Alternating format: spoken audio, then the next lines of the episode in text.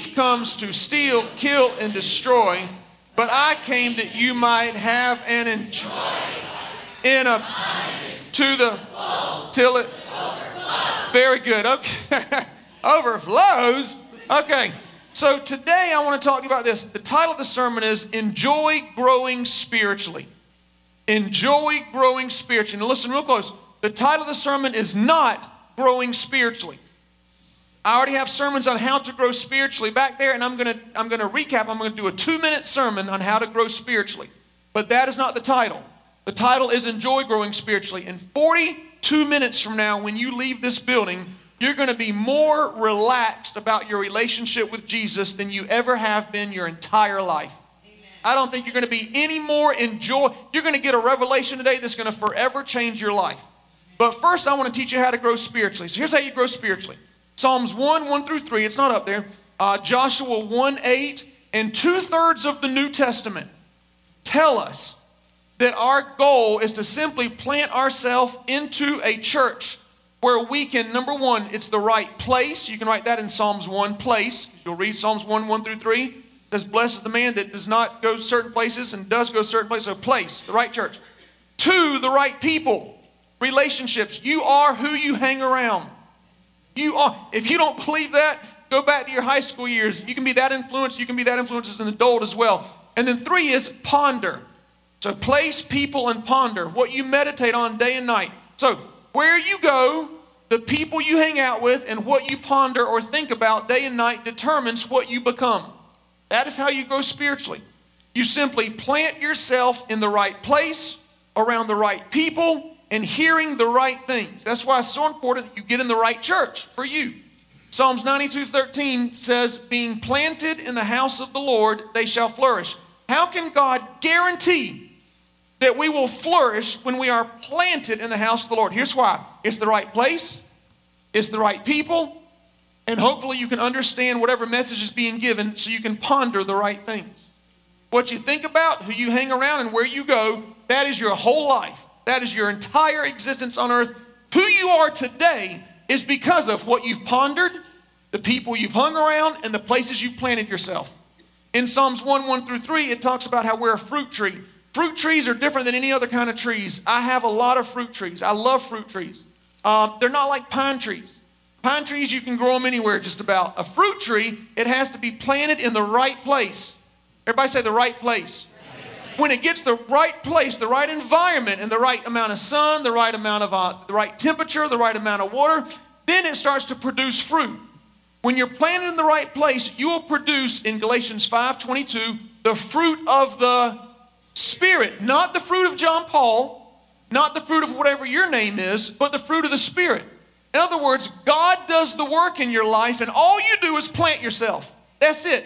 Plant yourself in the right place around the right people so you can ponder the right things and God grows you. That's how you grow spiritually. Now, that's not the title of the sermon. The title of the sermon is Enjoy Growing Spiritually. So, you ready for today's sermon? Okay, here we go. Mark 6, verse 3. I'm going to set a good foundation. It says this Is this not the carpenter? It's referring to Jesus. I have a question for you. The Bible says that Jesus is the same yesterday, today, and forever. Do you believe that Jesus is the same yesterday, today, and forever? He healed in the yesterday. Can he still heal today? Can he heal forever? Jesus was a teacher in the yesterday. Can he still teach you today? Can he still teach you forever? It says here in Mark 6 3 that he was a carpenter. Now, this word carpenter is not the best English translation from the Greek a New Testament Bible. The reason I tell you Greek words and Hebrew words is because I know how much you love it. I can just sense the energy that just flows through the room when I say there's a Greek word we're about to study. The correct word for carpenter here would actually be the word builder for your notes. Builder. It comes from a Greek word tekton, which means one who builds with any material. When you think of carpenter, you think just a few furniture pieces with wood, but he was actually a builder who could build with any material metal, stone, wood, anything. So I want you to say this out loud. Say, I am, I am a, material. a material. If you were a female, I was going to have you say, I am a. Okay, but anyway, okay, so Jesus was a carpenter. Let me ask you this Was there any building that he did before he was on earth? Hebrews 11 3 says the worlds were framed by the very word of God. That word framed is a builder's word. Frame. Imagine how square and perfect you got to get a house when you frame a house. He framed the world. I mean, he's a good builder, is he not? In fact, if he had framed it any closer to the sun, the people in the Sahara Desert would burn to death. If he framed it any further away from the sun, the people in the North Pole would freeze to death. He's a good frame, he's a good builder. Psalms 139 15 says that my frame was not hidden from you when I was made in secret. He framed you. But does he continue to build? Matthew 16 18 says, I will build my church, and the gates of hell will not prevail. Who is the church? We are the church. 1 Peter 2 5 says, You also, like a very, like a stone that's alive, are being built into a spiritual house. So here's the revelation for today, and I'm going to say it, and then I'm going to spend 20 minutes proving it to you. The revelation for today is this you are not the builder. In fact, not only are you not the builder, you are actually the building. Nowhere does it say you're supposed to fix yourself, change yourself, break those addictions off of your life, add to yourself, take away from yourself. Nowhere does it say you're supposed to, supposed to do all these things. This is, you're, you're, you're the building, you're not the builder. No, if you could change yourself and fix yourself and make yourself be a better Christian and make yourself be a gooder person and all, if you could do that, we wouldn't need Jesus. He's the builder. You know, whenever you go to those construction sites, we have one across from our parking lot, and uh, we're doing one on the back of our church. And I've learned a lot from building over the past year, working with, with things like that. But whenever you see that kind of thing, uh, you see a big old mess. I mean, there's like there's there's rocks everywhere. There's there's piles of dirt. There's some foundations poured here and there. There's um, let's see. There's there's two by fours laying around. There is uh, plywood in piles. Some places they had to dig things out of the ground. Other places they had to put things in the ground. There's PVC pipes sticking out of some, some concrete areas. There's, I mean, there's all kind of stuff going on. I mean, you got trucks coming in and out, and nobody on that entire site, when you walk out there, nobody says, hey, everybody, we got to stop. Everybody stop. This is a mess. There's piles of debris over here. There's some concrete poured over here.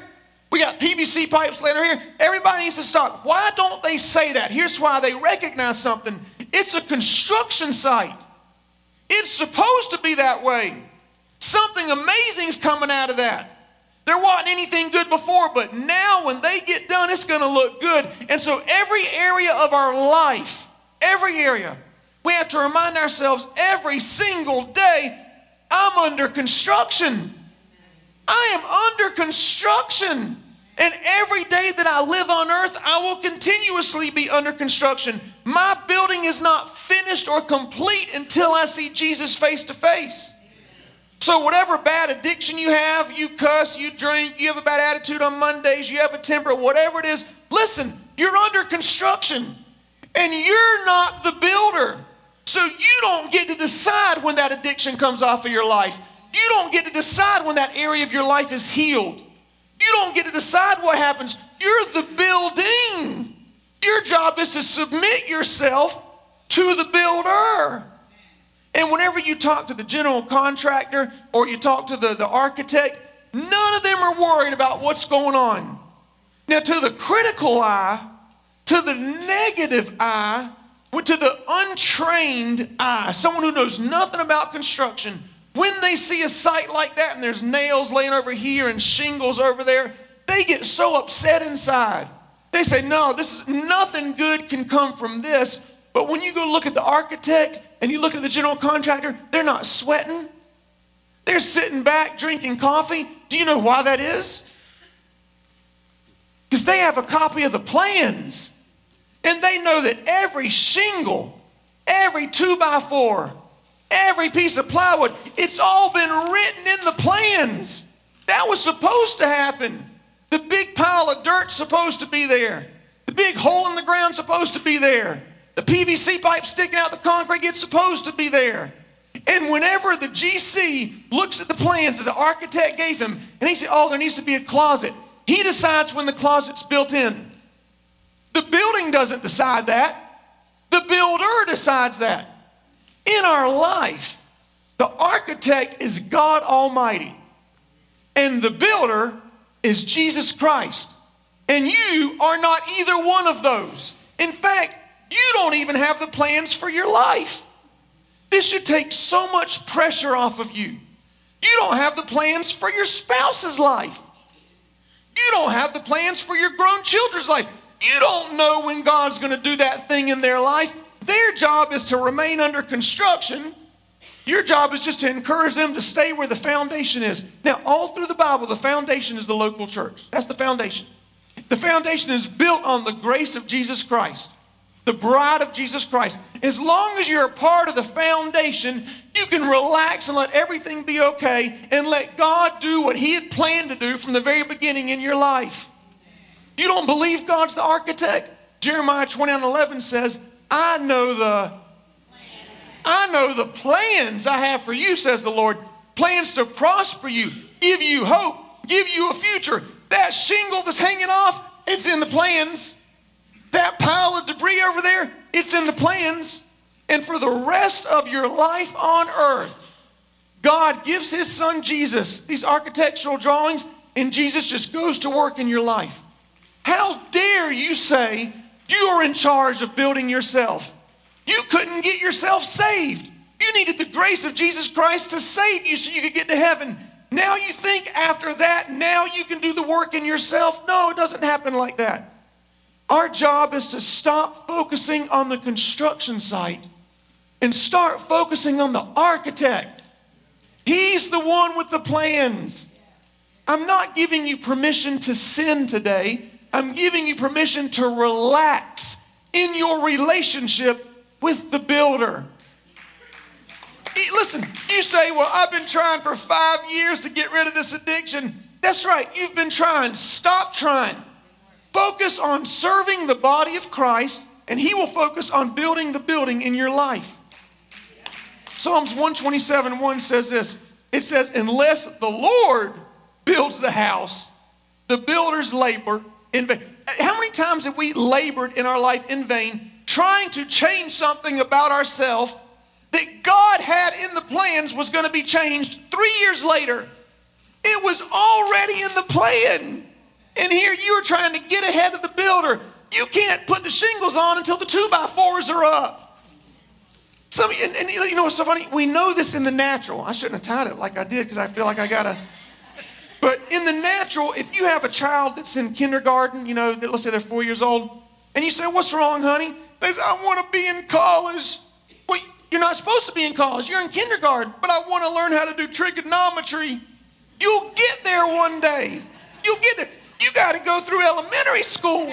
You got to go through middle school, high school. You'll get there. You would say, honey, why are you so upset?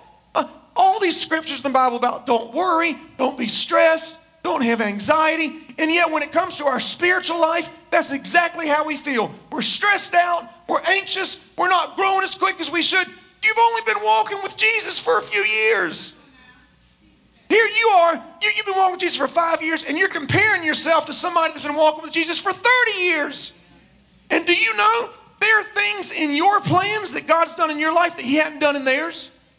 And there are things He's done in their life on their plans that are not yet part of your plans. They're not in there quite yet.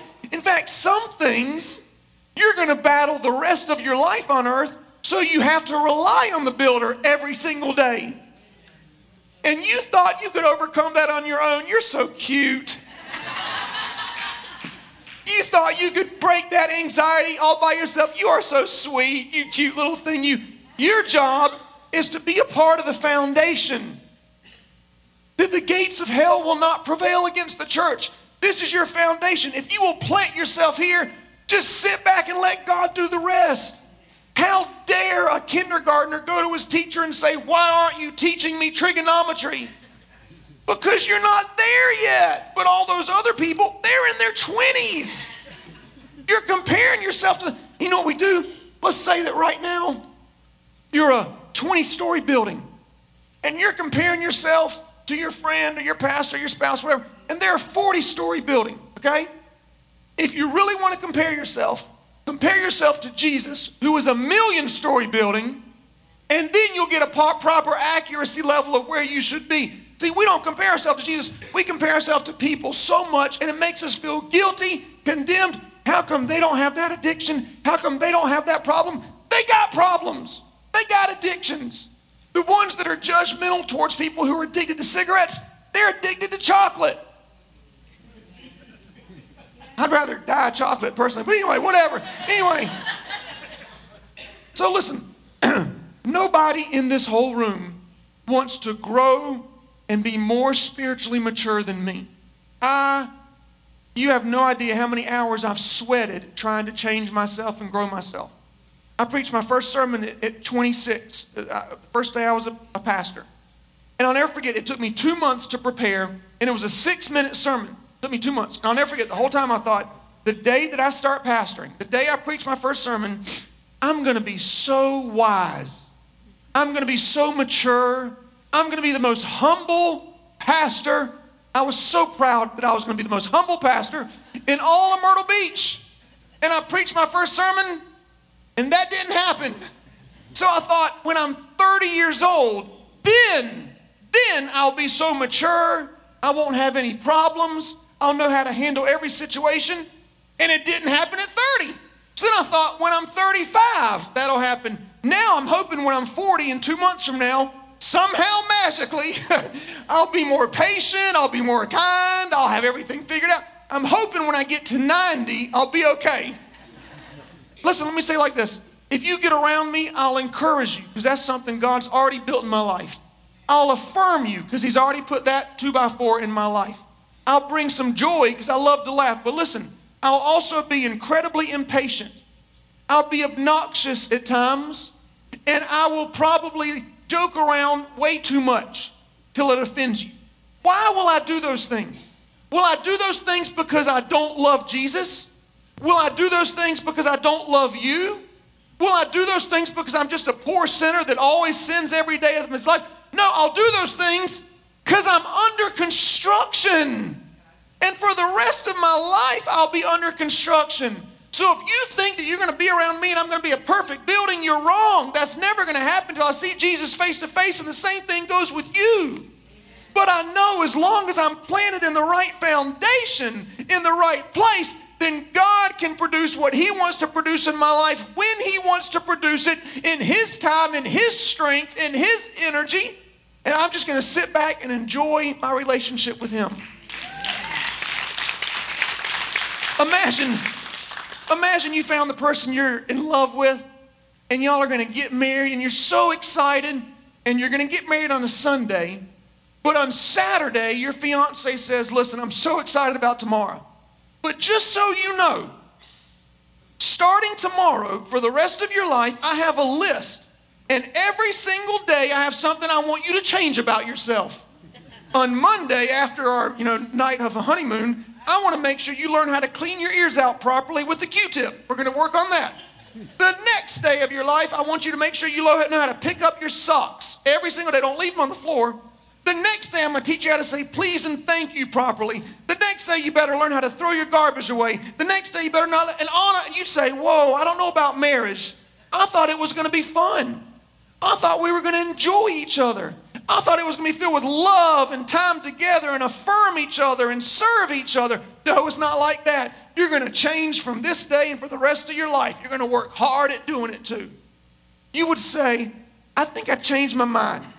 I don't think I want to marry you. Okay, that's what y'all think marriage is like to Jesus. And it's not like that. It was never meant to be difficult in the New Testament. That's the whole point of the New Covenant. The Old Testament was go ahead, try to do it by yourself. The New Testament is let Jesus do it for you. He already paid the price for your life. I mean, now, now you think you got to pay him back by fixing yourself? Ezekiel 44 18 is a, is, a, is a spiritual principle. It says, While they minister within the temple, they shall not gird themselves with anything that causes them to sweat. It was never supposed to be difficult to serve God. And if you're in relationships with people or with any group that makes you think it's difficult to serve God, you need to run away from that group. That is religion, that's weights being put on you that Jesus already bore. That's man made stuff. It's supposed to be a wonderful marriage. Uh, let me say it like this I have never in my life overcome something trying to overcome something. Never. I look back and all the things that I've tried to fix in my life have been a big waste of time. You know what I've done? I've planted myself and let God fix me and change me in His timing, His way. I have, I have a friend, one of my mentors, I have several. One of my mentors, um, he tells how um, when he was a young guy, he was a, a, big old lust bucket. I mean, he was just sleeping around with women, and he um, he'd drink a, a fifth of whiskey every weekend. He smoked pot, smoked cigarettes, he cussed, and uh, but he still went to church which was great. His family went, his siblings went. He was in his 20s. He'd just come, he'd sit at the back and just sit there and just nod off. One day, he decided he wanted to try something else. So he gave his life to Jesus. He just surrendered everything. Said, God, I don't know what to do. I'm just going to give it to you. I don't like the life I have. I want you to be in charge. Just like that. He stopped lusting. He actually found a great woman in church, got married. He's a pastor now. He stopped drinking. He stopped cussing. He stopped doing drugs. But he didn't stop smoking. In fact, he tells us he was so upset with himself. He was so guilt stricken every day thinking, God, these other things I'm not doing anymore. But God, I don't know why I keep smoking. I'm trying. I tried the patch. I tried the hypnotism. I tried everything I could. I just keep smoking. God, what do I do? And he was so frustrated, he almost stopped coming to church because he felt so guilty. So he went to his pastor and said, Pastor, I, I need you to pray for me. I got to stop smoking. The pastor said, Why? He said, I just, I, all these other things got broken off my life, and, and I just feel like this to be, uh, uh, uh, I don't know what to do. The pastor said, Stop focusing on the smoking and just help me in church. He said, What do you mean? But I smoke. I smell like smoke. I always smoke. Said, Listen, I want you to help me with the bulletins. I want you to pick up the teenagers in the church van on Sunday mornings. I want, and he had these other things. Seven years went by, and just like that, one day, he stopped smoking. Do you know why it happened seven years after he got saved? Because that was part, for some reason, of God's plan. That was part. He could have struggled and felt guilty and stopped serving God and thought he was a big mess for seven years. The goal is to live on the foundation and let God do all the work. I'm going to keep proving it to you until you're totally convinced. 2 Corinthians 3:18 as we continue to sweat our butts off trying to be good Christians, saying, God, how come I don't pray enough? I feel so guilty for that. God, I can't believe the way I treated this person. I can't believe I looked at that on the internet. God, I'm such a poor, awful person. When am I ever going to change? It says, as we continue to behold the same thing that framed the worlds, the Word of God, we are constantly being transformed into his image from one floor of a building to another floor of a building, which comes from the Spirit. It doesn't come from you. Even the fruit of the Spirit is called the fruit of the Spirit. It's not the fruit of you. Let me just let me do a poll here. I'm just curious. By a show of hands, and not these kind of hands, but this kind of hands, how many of y'all, since you've been saved, have sinned and sinned and sinned since you've been saved. Man, let's get it on camera. Let's make sure we get your faces too. I'm just, the Methodist church is going to think we're awful down here. Uh, but you know what Satan does? Satan tells you you're the only one. Satan tells you what you did is worse than what the person did next to you. Satan says, God's so mad at you. He's pleased with the person next to you. They're not as bad as you. But you, oh, Satan says, God's not pleased with you. You know what the Bible refers to as Satan in the book of Revelation? In Revelation 12 10, it says, He is the accuser of our brethren, and he accuses us day and night. Listen, I've heard pastors quote this, and they say that he's the accuser of the brethren. That's a true statement, but that's not what the scripture says. Scripture actually says he's the accuser of our brethren. What that means is the person right next to you in this church knows exactly what it's like to feel like their sin is more powerful than the grace of God in their life. Just the person next to you, just like you. So he always tells you, you're the only one. You're not the only one. Trust me. I, I, you know what? I actually used to think when I started pastoring that I was the only one. I thought I'm worse than everybody in my congregation until I started counseling. Then I thought, oh dear God, I'm a saint. I'm just kidding. No, I thought, no, I didn't. No, I didn't. I thought, you know, I'll, I'll tell. I'll tell you something that I've never. I don't think I've ever told anybody this, but um, um, when I started preaching, I uh, I almost was scared to preach because the things I preached about was the stuff I battled. And I thought, well, no one's going to get anything out of this. I'm the only one. I used to I used to be scared to preach certain things in sermons. So I thought, man, they're going to be, they're going to think I'm really bad if I tell them, you know, this, whatever. No, that's just how Satan works. You know, just like you can't properly judge a building without the plans, you can't properly judge your building without the plans that God has. Listen real close. You can't properly judge your neighbor's buildings because you don't have their plans. You don't have their plans. How in the world can you tell somebody else they should be leaving this or come further? Whatever. You can't say that.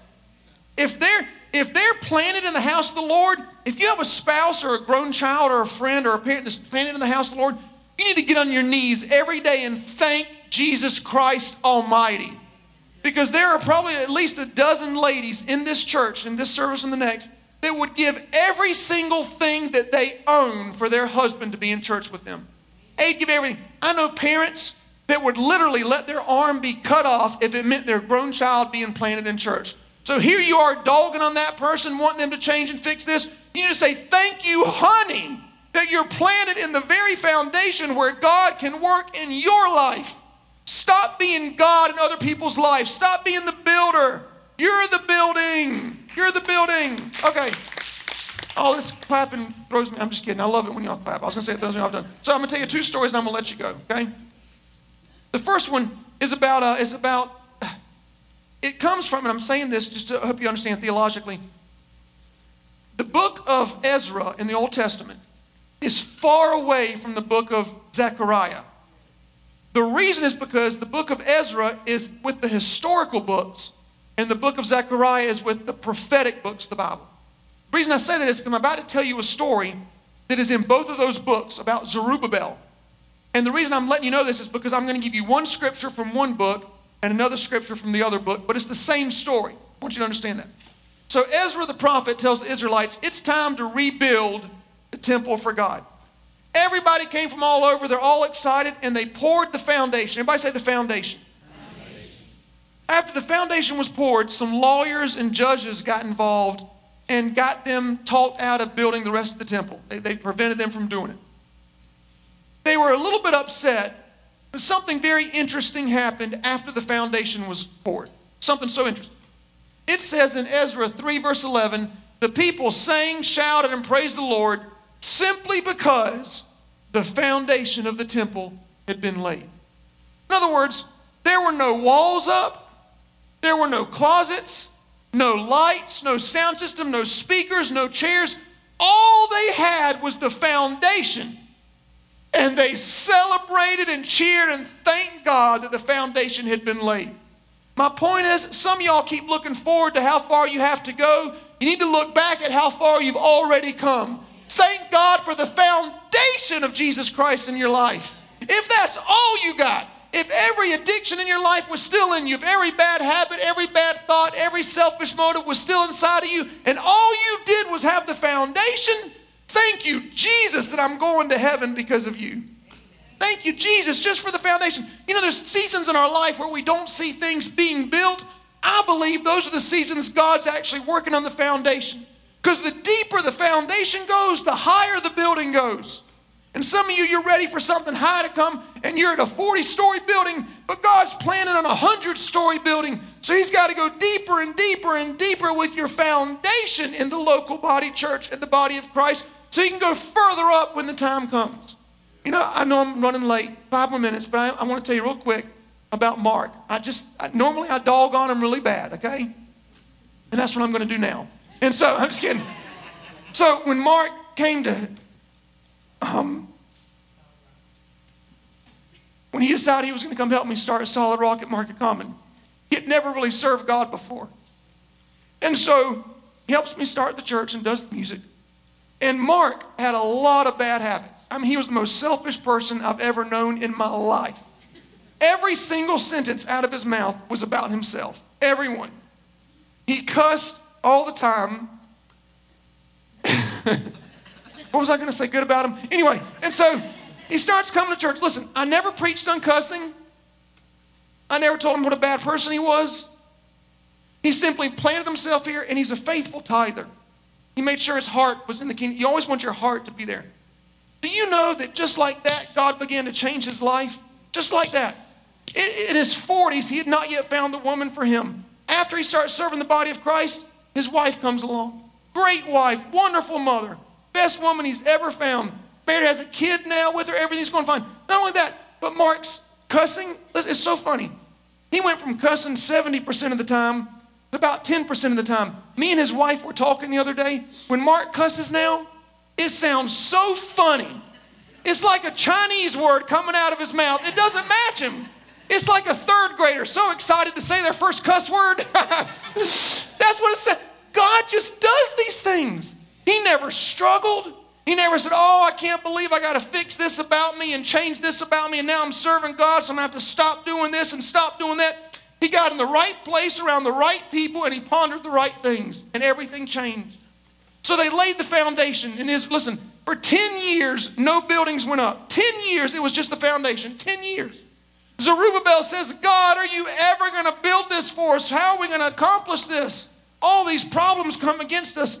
And I want to read you what he says in Zechariah, but there's, a, there's two words. He repeats a word in there. It's so powerful. It's in the Old Testament. That's why this is so amazing.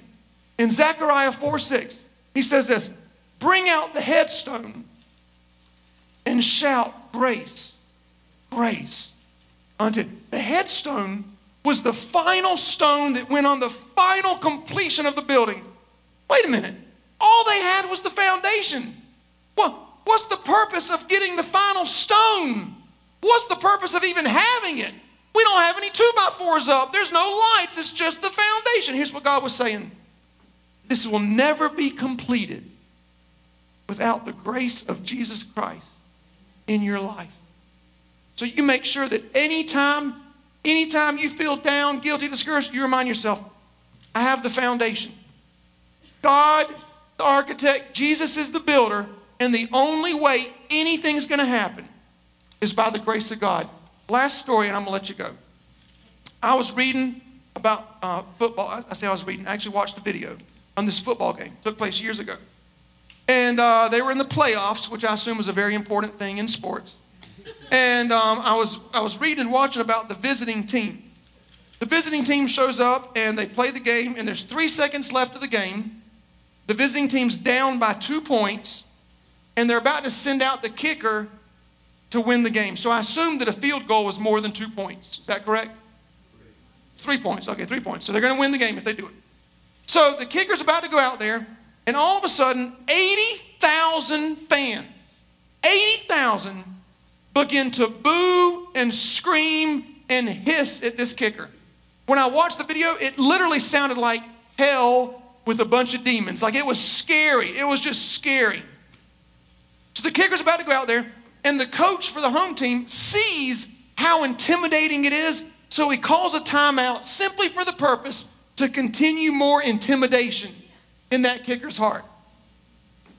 If that wasn't bad enough, they start replaying all the failed kick attempts this guy did, even from two years before on the big screen. 80,000 fans screaming against him, a TV playing all of his failures. And he runs out there in the field, and they say hike or hut, whichever one. he runs up and he kicks it, and it goes right in between the goalposts, and they win the game. After the game, the reporter interviews the kicker and says, How in the world did you do this? You got 80,000 people screaming against you, TV's playing your failures. What in the world? What happened? He said this. He said the word, he used the word thinking, but I'm going to use the word pondering because it matches the scripture. He said, When I went out there, I started pondering my very first football game. My father was on the sidelines screaming so loud for me We won our game that day. And so when I got out there in the field, before I went to kick the ball, I just closed my eyes. And the voice of my father yelling for me completely outweighed the 80,000 fans yelling against me.